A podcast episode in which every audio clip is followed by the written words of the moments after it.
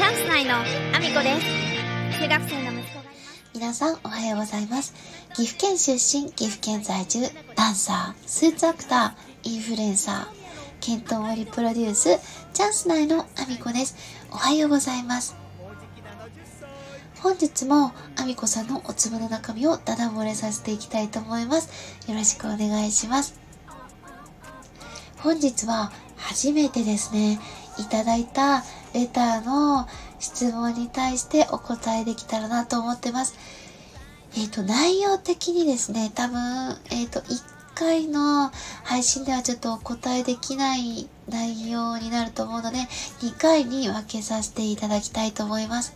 本日は、えーお答えするのは、修理見積もり料無料にできないのは何でですか？というご質問に対してお答えしたいと思います。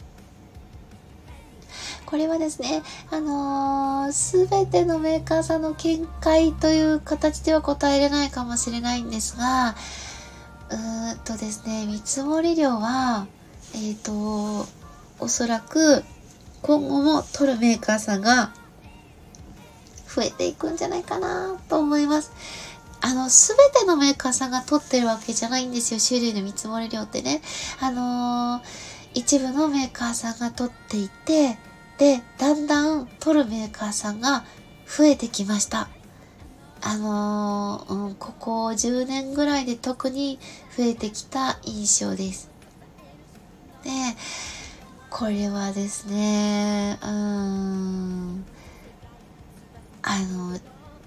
まあ、サービスを維持するのが難しいからっていうのが、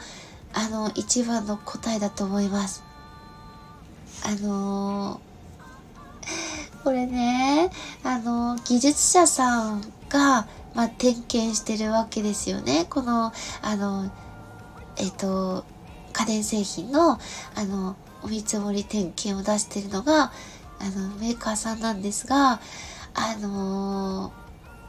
ほとんどの場合ですね、あの、修理されないぐらいの金額なんですよね。これは、あの、それだけ人件費がかかると思うんですね。修理をする。で、修理の技術者をたくさん置いておくっていうことは、あの、メーカーさんにとっては結構なコストをかけてると思うんです。で、あの、家電製品が、あの、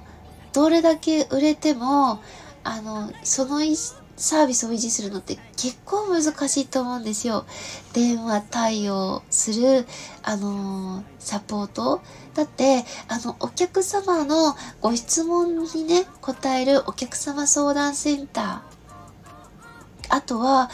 この家電量販店との、あの、取引で必要な電話対応の人員。で、あの、営業さんがいて、で、あの、製品を開発する人がいて、製造する人がいて、で、修理する人がいて、このメーカーさんが成り立ってる。で、すっごいたくさんの人を、あの、雇っているわけですよね。で、あの、修理する方が、あの、まあ、一定数いるから、その技術者を、まあ、キープしておかなければいけない。で、あのー結構ね、技術者さんなんで、あの、低い給料では多分雇えないと思うんですよね。あの、機械のことも知識がある、で、内部をこう開けて、で、機械的なメンテができる人。まあ、あの、電話対応する人よりは絶対給料高いはずですよね。で、その人たちに行ってもらうために、それなりの給料を支払いしなきゃいけない。で、それだけでは多分賄いきれなくなったから、あの、ちゃんと点検料をもらわないと厳しい。で、あの、修理される方って、修理自体もどんどんどんどん金額が上がってきちゃってるので、ほとんど修理しないんですよ。で、ただただ見積もりだけ出せっていう方がほとんどになって、修理もしないのに、内部を開けて点検してとか、あの、結構ね、その人件費がかかってるのに、それもカバーできない。っていう状態だと思います。これは正直に私が言ってしまっていいのかわからないですけど、で、保険を使用するためだけに点検しろっていう方もいらっしゃる。で、それを全部、あのー、サービスっていうか無料でやるっていうのは、もう人件費がかかってる時点で、もう無理じゃないかなというのが私の見解で、